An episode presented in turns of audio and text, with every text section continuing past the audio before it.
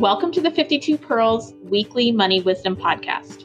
I'm Melissa Joy, a certified financial planner and founder of Pearl Planning. And I'm Melissa Friedenberg, financial advisor with Pearl Planning. Pearl Planning is a financial planning and investment management company located in Dexter and Grosse Pointe, Michigan. We work with clients all around the country. The purpose of our podcast is to explore specific financial topics and provide advice you can use in your everyday life. Hello and welcome to another episode of the 52 Pearls Weekly Money Wisdom Podcast. This is Melissa Friedenberg in the Grosse Pointe office, and today I am joined by Laura Peters and Jill Byrne with Hill Mortgage right across the hall from my office here, actually. So welcome, Jill and Laura. Hello. Good morning. Hi, Melissa. Thanks for having us today. Now, I get the pleasure of working with these guys quite regularly, always going across the hall with some questions here and there, and they've been super helpful for me with my clients when I have questions on mortgages.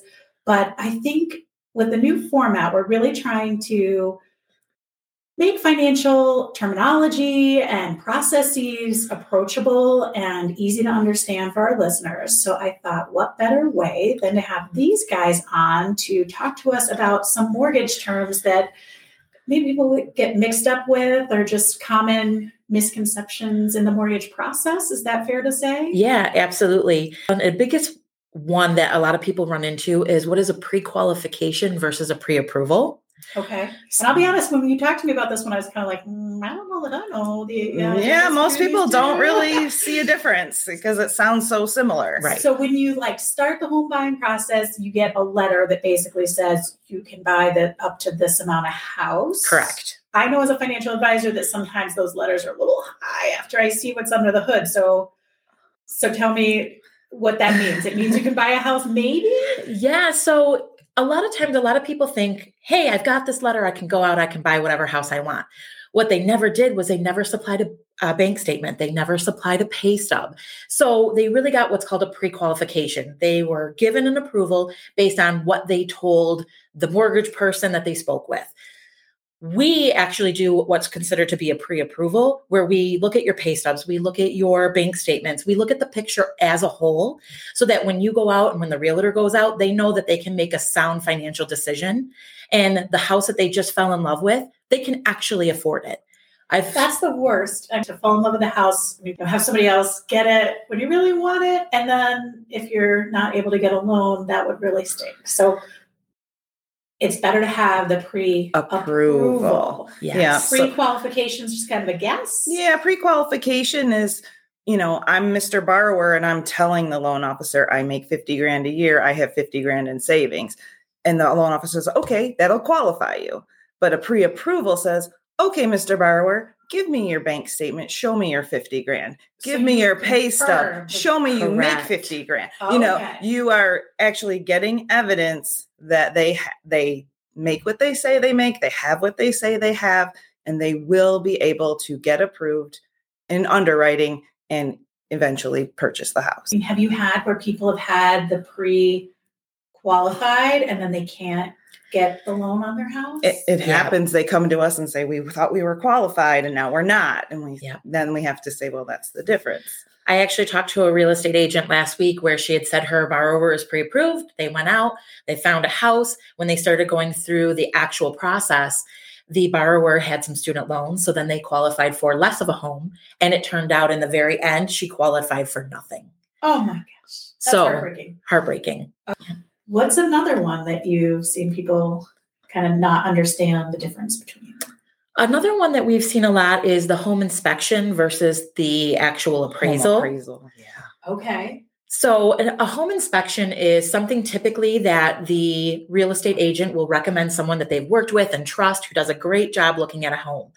They're going to go in, you pay them directly, and they go in and they're going over that house with a fine-tooth comb. So they're looking at the windows, the roof, the water heater, the furnace. They're looking at the age. How long is it going to be? Any issues with it, replacement-wise, things of that nature. So that's more for the home buyer, right? Correct. Like you want to make sure you're buying. You want to get that inspection. Yes. You want to make sure there's no critters living in this house that you're going to buy. Right. That there's no water damage, that the attic isn't full of God knows what. Yeah. No foundation cracks, things like that. Now, does the mortgage lender require that, or is that on the home buyer? You can actually get a mortgage without an inspection. Buyer most beware. Most real estate agents do not recommend that, and we don't recommend it either. But it is something that can happen. So once they do that, they can either walk away from the home. It gives them the opportunity to walk away and get their EMD, which is the earnest money check that they give as their promise to, like, hey, I want to buy this house. They can get that back. They can attempt to renegotiate the price, or get seller's concessions, which will assist in paying for closing costs to kind of offset what they're going to have to spend in the future. Or they can just move along and say everything was great. Now, the appraisal, though, that is required. Yes. By the lender.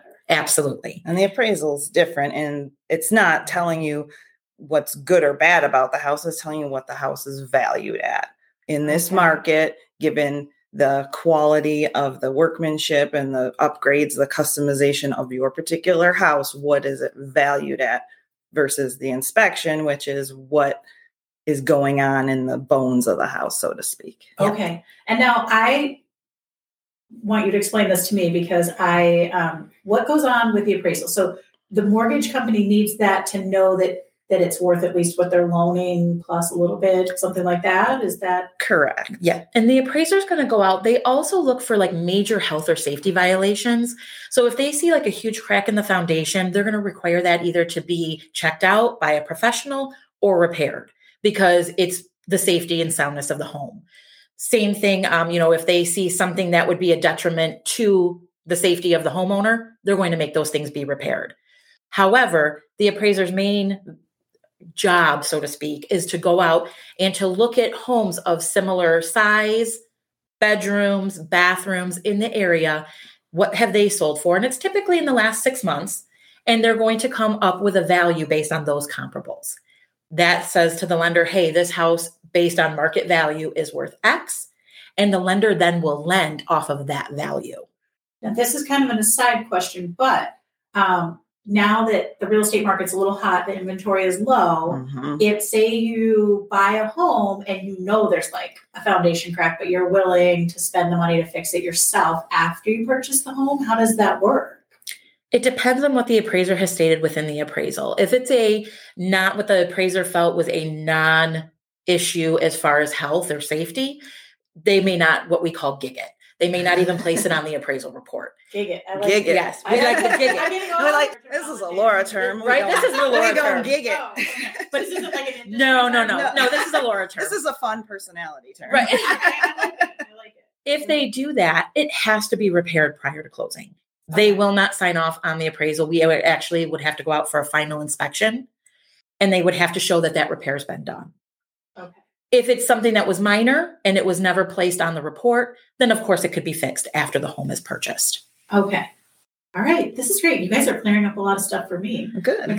So we have the pre-qualification versus pre-approval. We now understand the difference between the home inspection and the home appraisal.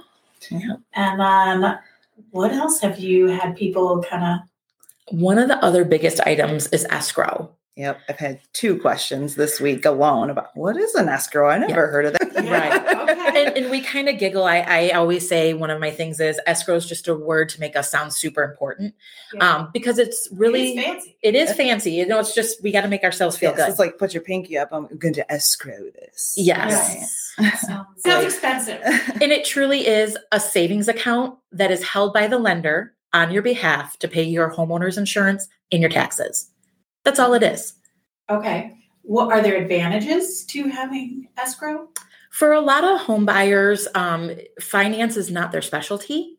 So if you were to be hit with your property taxes and your homeowner's insurance all at once, and you never saved for that, you may not be able to come up with it. You'll be in a hard spot, which is kind of what an escrow was designed to do. It's like a forced savings for those that maybe like live paycheck to paycheck, or like to like go shopping a lot, or have a big cash reserve, or people who just know I'm not going to save this $200 a month so I can pay my taxes in January. Absolutely, but if it's due to my mortgage company, I'll pay my bill. and then they can pay my taxes or my insurance. So it does for ease of writing extra two checks every month to insurance or, well, quarterly, whatever the taxes are. Right.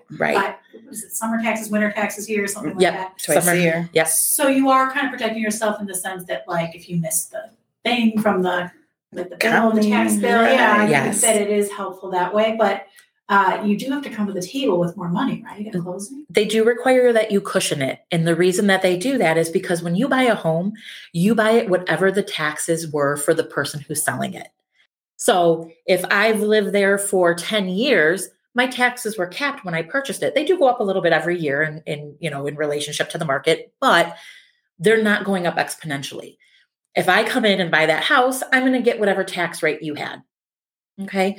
In 6 months to a year, the assessor's office is going to come out. They're going to reassess your house, uncap those taxes, and bring them to today's market value, which means your taxes are going up. That is a big one that I don't think people understand when they purchase homes, myself included. Oh, right. I mean, I knew taxes could go up, but I wasn't quite prepared for how much my taxes went up. I bought a home in the pandemic in 2020, so I got a good price, and the people had lived there forever. Yeah. And so...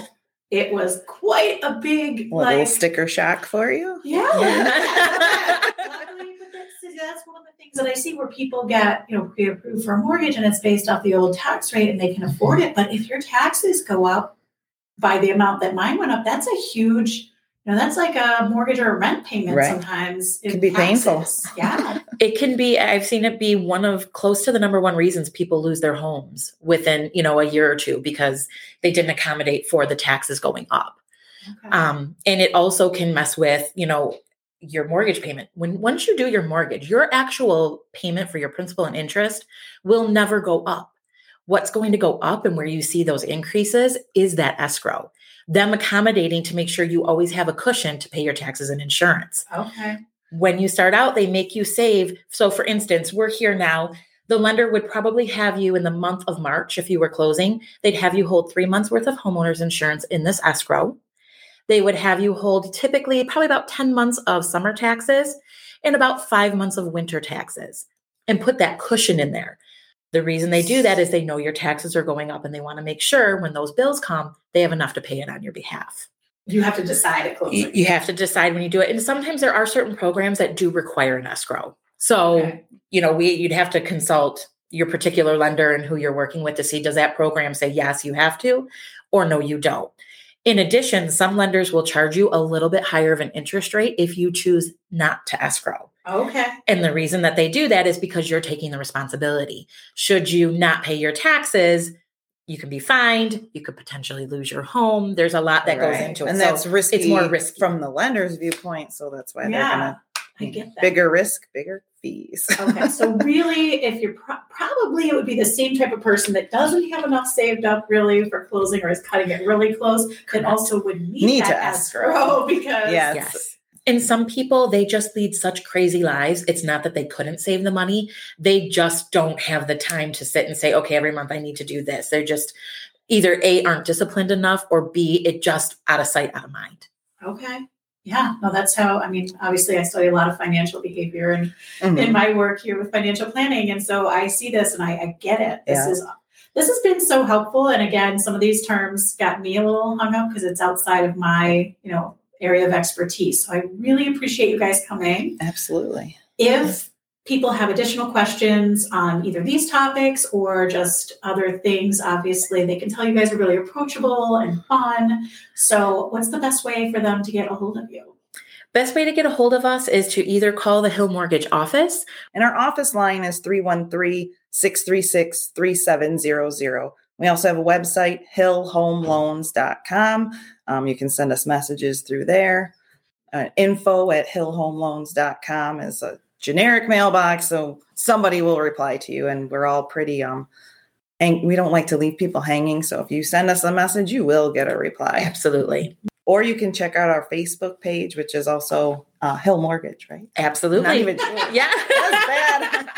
Promotion going right now, right? We do. Right now, one of our lenders actually came out from now until March 31st on primary home purchases. They are offering up to a $600 appraisal credit at closing. That's very generous. It is. Yeah. It's very exciting for the start of the purchase season. So. Okay. And when does that run through? Right now until March 31st. Until March 31st. Okay. So if you're listening, till March 31st of 2022. Correct. I'm still getting used to it. Being me too. I know. Like that didn't roll off the tongue very easily. That you guys are doing that promotion at Hill Mortgage. So definitely give them a call with questions or to take advantage of that nice promotion. Thank you guys so much. This has been so helpful, and I know our listeners are going to appreciate it. Thanks for having us. Thank you so much, Melissa. You can access our first two seasons of this podcast on our website at www.pearlplan.com or on Spotify. If you're interested in learning more about Pearl Planning, feel free to sign up for our newsletter, also found on our website.